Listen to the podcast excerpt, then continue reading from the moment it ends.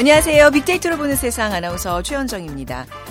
아, 평창올림픽이 끝난 이후로 좀 아쉬우셨죠. 그런데 오늘 다시 열정과 감동의 순간들이 기다리고 있습니다. 2018 평창 동계 패럴림픽 오늘 저녁 8시에 개막을 하죠. 패럴림픽 기존 동계 올림픽과 많이 다르지 않을까 생각하는 분들도 계시겠지만 사실 비슷한 종목들이 많이 있습니다. 평창 올림픽에 뜨거운 관심을 받은 컬링이 있다면 아, 동계 패럴림픽에는 휠체어 컬링이 있고요. 아이스하키와 비슷한 파라 아이스하키가 있습니다. 스케이트 대신 썰매를 타고 빙판을 질주하고요. 더욱 박진감 넘치는 경기가 되지 않을까 기대가 되는데 자, 무엇보다 중요한 거는요. 장애를 넘어서 대회에 참가한 선수들의 열정과 노력은 다르지 않다는 점이겠죠. 응원을 보내는 모든 국민들도 지난 평창 동계올림픽에서 보여준 열띤 환호와 응원의 박수 보내야겠습니다.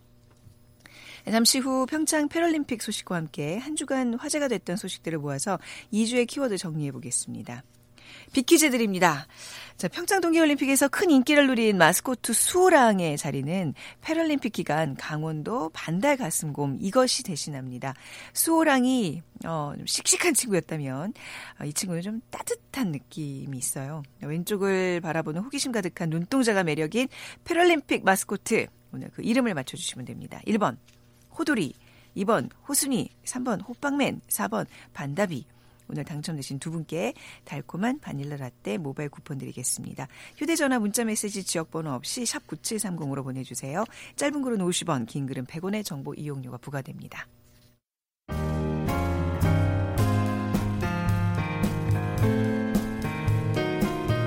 미래를 예측하는 힘, 세상을 보는 새로운 창, 빅데이터로 보는 세상. 최원정 아나운서와 함께합니다. 네, 비커뮤니케이션 전민기 팀장 나오셨습니다. 어서 오세요. 네, 반갑습니다. 전민기입니다. 네. 자, 이번 한 주 또 정리하는 금요일이 이렇게 빨리빨리 다가오네요. 항상. 네. 이번 주에는 어떤 키워드가 화제가 됐었나요? 어, 미투 정말 뜨겁게 장식을 했고요. 그랬죠. 그다음에 네. 평화의 집, hangry, 그다음에 FOMO 증후군, 팝콘 브레인, 기사 밀어내기. 어, 예. 몇 개는 너무 잘 알 것 같은데 몇 개는 좀 생소한 단어를 그렇죠. 한번 좀 살펴볼게요. 네, 자, 먼저 오늘 키워드 본격적으로 들어가기 전에 오늘 패럴림픽 소식은 좀 얘기를 나눠야 되지 않을까 싶어요. 네. 이 올림픽이 열리는 해에 올림픽 개최국에서 경기를 갖게 되고요.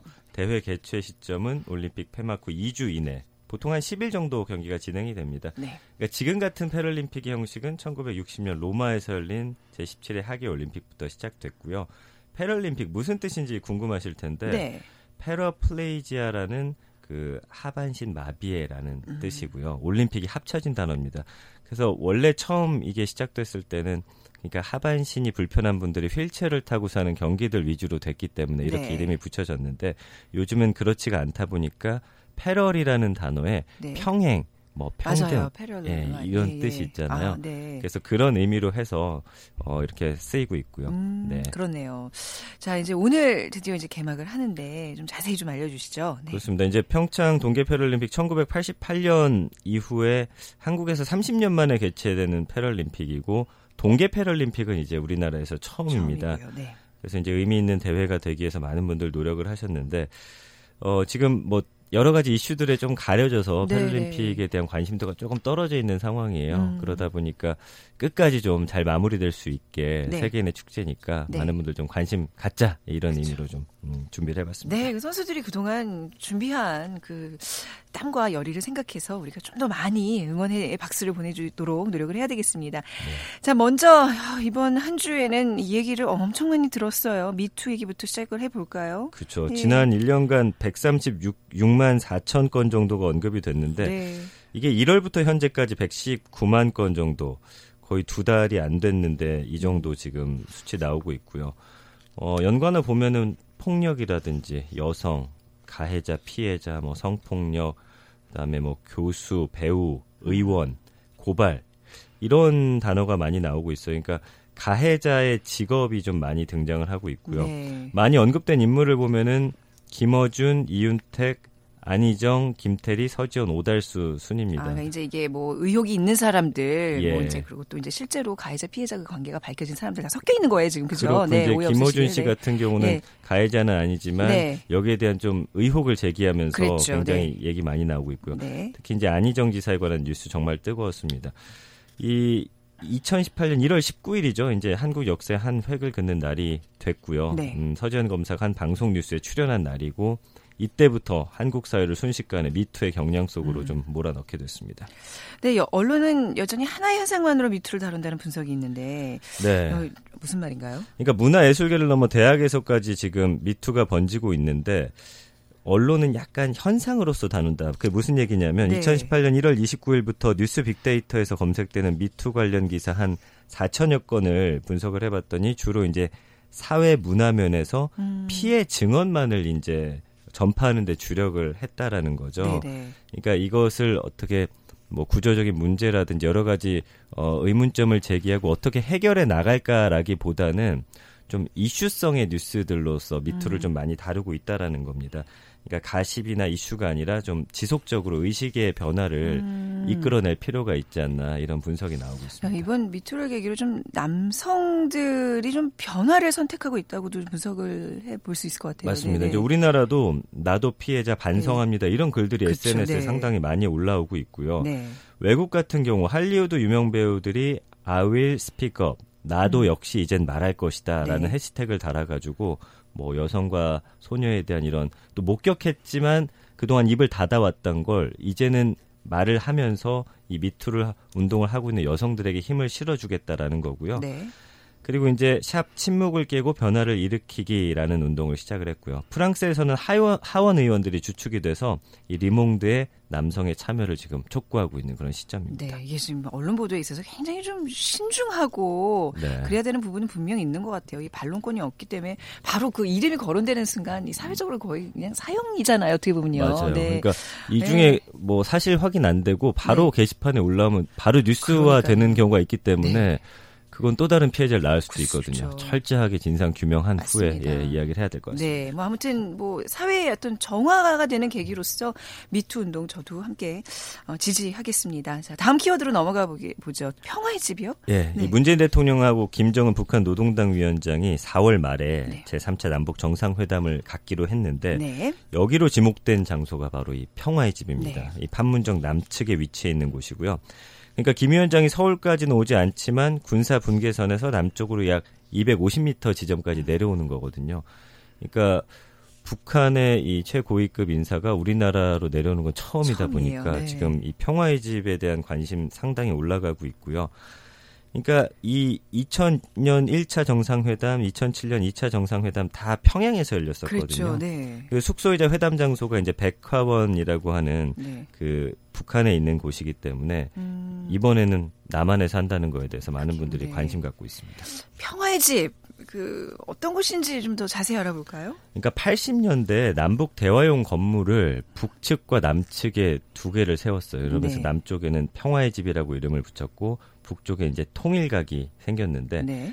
지상 3층짜리 건물이고 1989년 12월에 준공이 됐습니다. 그래서 여기를 보면 1층에는 뭐 기자실, 소회의실 있고 2층엔 회담장 있고 3층에는 또 회의실이 있는데 어, 남북 지도자를 위해서 이번에 개방이 되고 우리 측 지역이기 때문에 회담장의 영상과 음성이 성화대로 그 자리에서 바로 송출이 돼요. 네. 근데 이제 북측에는 음성만 전송이 되는데 어쨌든 이번에 평화의 집 이 이름만큼이나 남북 정상회담이 아, 네. 좀 평화롭게 열리기를 맞아요. 많은 분들이 기원하고 있습니다. 얼마나 어렵게 마련된 자리입니까? 정말 그 의미 있게 좋은 결과들, 좋은 의미 있는 대화들을 많이 오고 갔으면 좋겠고요. 네. 다음 키워드는 아, 이거 오타예요? hangry가 뭐예요? hungry를 잘못 쓰신 거 아닌가요? 그런 건 아니고요. 네. 평창 올림픽이 끝날 시점부터 이 단어가 지금 핫 키워드가 되면서 많은 네. 분들이 어, 퍼다 나르면서 SNS에 네. hangry란 단어 볼 수가 있는데 그러니까 스노보드 여제 클로이 김이 있어요. 네네. 어렸을 때 우리나라에서 입양돼 갔는데 또 금메달 땄잖아요. 본인이 SNS에다 이제 행글이란 단어를 썼었는데 네. 네티즌과 언론들이 정말 열렬하게 반응을 보이고 있습니다. 그러니까 네. 배고프면 화가 난다. 어... 어, 헝그리와 앵그리가 합쳐진 단어. 이, 이 느낌 어떤 건지 아세요? 저는 너무나 잘 알거든요. 여성분들 특히나 많이 알고 계신 것 같은데. 정말 막 예민해지고요. 네. 막 신경질적 되고 그래요. 네. 그래요. 네. 그래서 이 음, 클로이 김이 본인의 SNS에 아침에 샌드위치 다 안 먹은 게 후회된다. 괜히 음. 고집 부렸다. 이제야 행그리하다. 이렇게 올렸었는데 이게 어마어마하게 어, 음. 많은 분들의 SNS를 통해서 전달되고 있습니다. 네, 정말 메달을 향한 그 감정도 행그리가 아니었나 싶은데 이게 영어 사전에 또 올라온 신조어라면서요? 네, 옥스퍼드 영어 사전을 편찬한 옥스퍼드 대학교도 이제 인정한 진짜 단어가 됐고요. 네. 지난 1월에 옥스퍼드 대학 측은 행그리의 의미를 배가 고파지면 나타나는 나쁜 기분 또는 짜증으로 음. 규정을 했습니다. 그러면서 이제 21세기 들어와서 일반적으로 사용되기 시작했는데 처음 사용된 거는 1956년으로 거슬러 올라간대요. 네. 정신 분석학 연구지 American Imago로 예, 이때부터 사용이 됐다라고 이 사전에 올라오고 있습니다. 근데 배가 고파서 화가 나는 거 이렇게 티를 낼 때 좀 창피해요. 어떻게 뭐라 그래야 되죠? 너무 사람이 원초적이잖아요. 맞아요. 예. 왜, 왜 그렇게 되는 거예요? 그러니까 조지 워싱턴 네. 의과대학의 마이클 라이트 교수가 이거에 네. 대해서 연구를 했는데 우리 두뇌는 몸에서 이제 에너지를 가장 많이 소모하는 그런 부위고요. 네. 뇌 무게는 우리 몸의 2% 정도밖에 안 되는데 우리 몸이 소모하는 전체 에너지 중 20에서 25%를 사용한다라는 거죠. 네. 그러니까 배가 고프다는 건 우리 뇌가 연료를 더 필요로 한다라는 신호래요. 음. 그러면서 이게 떨어지기 시작하면 어, 뇌에 연료가 없어지면서 스트레스 반응이 나타나는데 아. 이거는 그냥 살아남기 위한 생존 메커니즘이다 이해를 하시면 될 것 같아요. 그러니까 네. 우리가 뇌를 통해서 모든 우리 신체를 이렇게 통과를 하는데 에너지가 음. 떨어지면 네. 이게 아무래도 무뎌질 거 아니에요. 그렇죠. 그러니까 빨리 배가 고프게 해서 또 화가 나게끔 이렇게 설계가 돼 있다고 합니다. 그러니까 화가 날 정도로 배고프다는 얘기는 정말 배고프다는 얘기네요. 그렇죠? 이거 뭔가 그렇죠. 경고음을 준다는 얘기니까. 에너지를 끌어 쓰다 쓰다 이제 어. 정말 쓸 힘이 없다라는 거죠. 사실 지금 제가 그 단계를 지금 가고 있어요. 아, 이거 마치고 빨리 뭐라도 좀 먹어야 될 것 같아요. 자, 한 주를 마감하는 금요일 이 시점에서 노래 한 곡 좀 듣고 가겠습니다. 어떤 노래가 사랑을 받고 있죠? 그 SNS랑 차트를 보니까 네. 아이콘의 노래가 사실 2주 전에 소개해드렸는데 아직까지 1위에요. 음. 근데 이제 한 달 동안 제가 네. 그 SNS 안에서 하트를 가장 많이 받은 곡이 어떤 곡인가 살펴봤더니 네. 이 로이킴의 그때 헤어지면 돼라는 곡이어서 아. 어, 아이콘 대신 오늘 이 노래를 준비를 해봤습니다. 네, 함께 들어보시죠. KBS 일라디오 빅데이터로 보는 세상 2주의 키워드 함께하고 있습니다. 빅커뮤니케이션 전민기 팀장과 얘기 나누고 있는데요. 빅퀴즈 부탁드릴까요? 네, 평창 동계올림픽에서 큰 인기를 누린 마스코트 수호랑의 자리는 패럴림픽 기간 동안 강원도 반달 가슴 고민 이것으로 바뀌게 됩니다. 패럴림픽 기간 수호랑 못지않은 인기를 누릴 것으로 보이는데 왼쪽을 바라보는 호기심 가득한 눈동자가 매력인 패럴림픽의 마스코트 이름은 무엇일까요? 1번 호돌이, 2번 호순이, 3번 호빵맨, 4번 반다비. 네. 자, 휴대전화 문자 메시지 지역번호 없이 샵 9730으로 보내주세요. 짧은 글은 50원, 긴 글은 100원의 정보 이용료가 부과됩니다. 자, 2주의 키워드. 자, 세 번째 키워드까지 살펴봤고요. 자, 이번에 네 번째로 가보겠습니다. 네. 포모 증후군이라는 키워드거든요. 네. 그러니까 미투랑 올림픽 열리기 전까지는 우리나라 비트코인이 광풍이 불었었잖아요. 네. 그 원인 중 하나로 지목되는 게 바로 이 포모 증후군입니다. 이게 뭐죠? 네. 어, 영어로 FOMO인데 Fear of Missing Out이라는 아, 거예요. 네네. 그러니까 나만이 세상의 흐름을 놓치고 있다는 불안감이나 두려움. 네. 어, 나만 저걸 안 하고 있다라는 네네. 어떤 그런 공포, 소외 공포증 정도로 이제 번역이 되겠습니다. 우리 얘기했었는데 저 마치 처음 보는 것처럼 이게 뭐죠?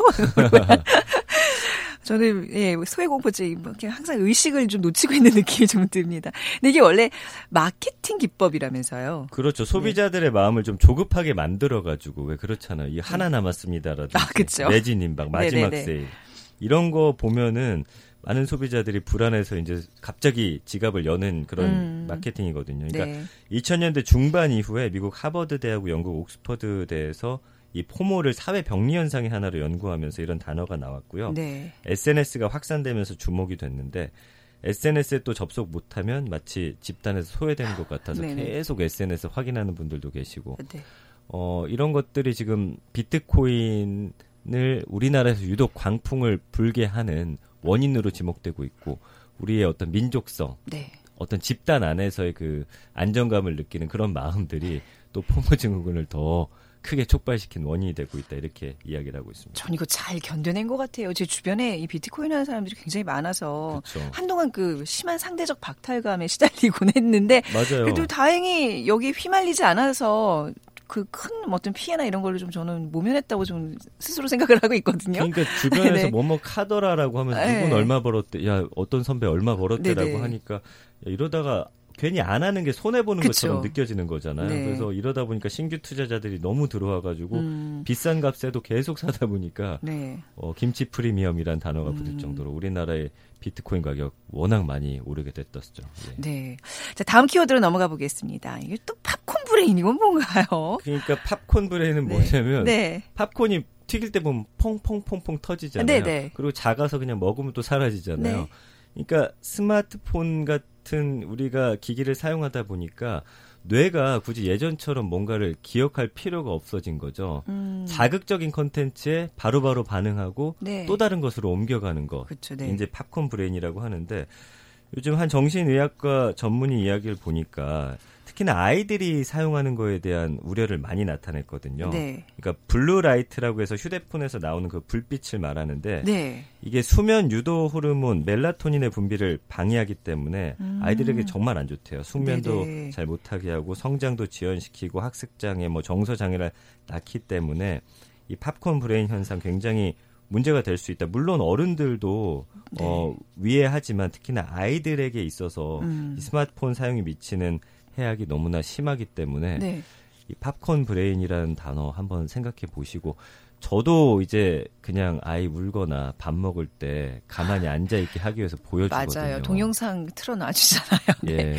그러면 음. 이제 우리 아이들의 뇌가 popcorn brain이 된다고 아. 하니까 좀 안 보여주는 게. 빌 게이츠도 그래서 본인들 자녀 네. 본인이 컴퓨터를 그렇게 개발했음에도 불구하고 안 사줬대요. 안, TV도 못 네, 보게 하고 휴대폰도 한동안은 주지 않았다 이런 일화가 전해지거든요. 아, 저도 이제 5학년 그 기로에 있는 이제 아이에게 최근에 휴대전화 스마트폰을 사줬는데 좀 많이 좀 후회는 하고 있어요. 예. 근데 지금 blue light 얘기하셨는데 요즘 그 휴대전화 스마트폰 기능에는 blue light를 좀 줄이는 아, 기능들이 있어요. 네, 아. 근데 크게 도움이 되지 않는 것 같아요. 그러게요. 확실히 자기 전에 이걸 계속 보고 있으면 수면에 좀 방해를 받잖아요. 그 저희 아이 데리고 안과를 갔었는데 네. 이게 스마트폰은 TV는 그래도 차라리 멀리 보니까 그렇죠. 그나마 괜찮은데 어두운 데서 가까이, 가까이, 보는 게 가장 안 좋다고. 네, 아마 부모들의 영원한 고민인 것 같아요. 근데 한 번 주는 순간은 되돌릴 수 없다는 거. 끝입니다, 끝입니다. 잘 명심하세요. 네. 예, 그 시기를 잘 한번 설정해 보시기 바랍니다. 자, 마지막 키워드 어떤 내용이죠?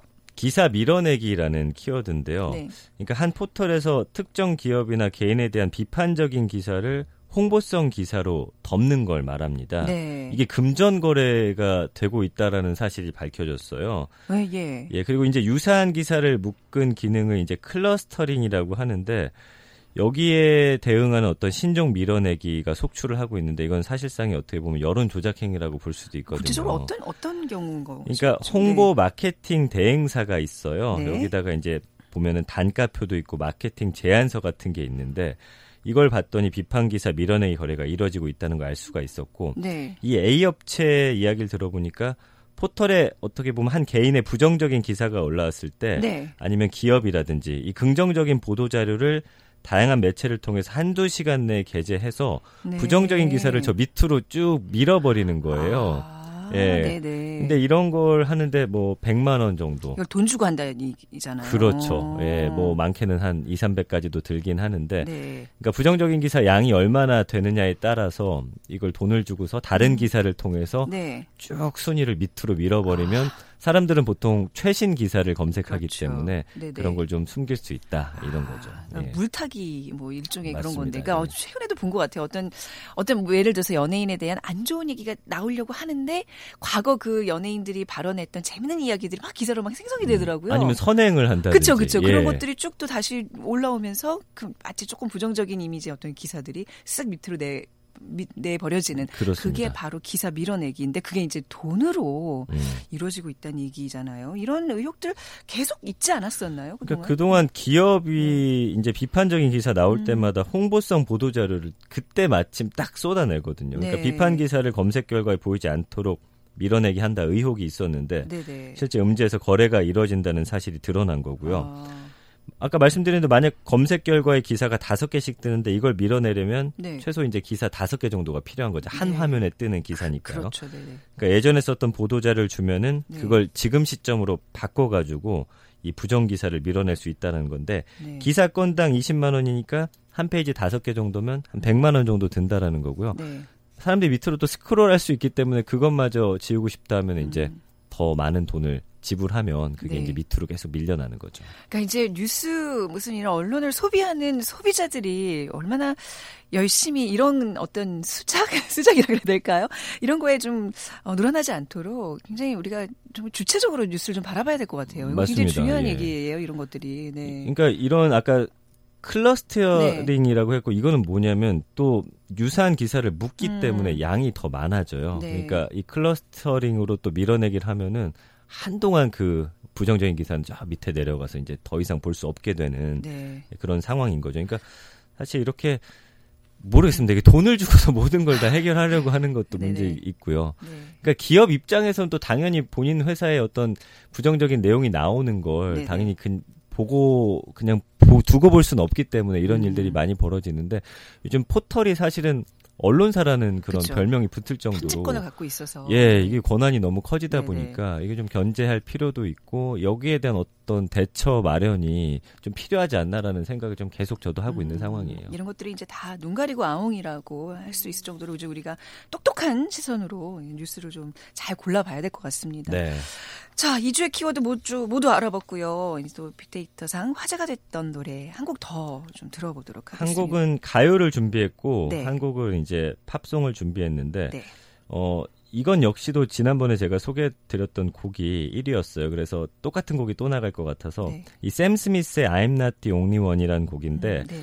어, 이건 역시 한 달 동안 하트수를 우리 국민들에게 가장 많이 받은 곡이었어요. 네. 그래서 이 곡 한번 들어보시라고. 너무 우리가 1위 곡들만 듣다 보니까 네. 그 밑에 있는 좋은 곡들 놓칠 수가 음. 있을 것 같아서 샘 오늘은 스미스 곡하면 say I'm crazy 그, 그, 그거 그 노래 저도 굉장히 좋아요.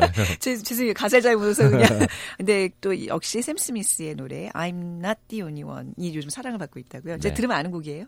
글쎄요 모르실 수도 있을 것 같은데 아까 그 노래 네.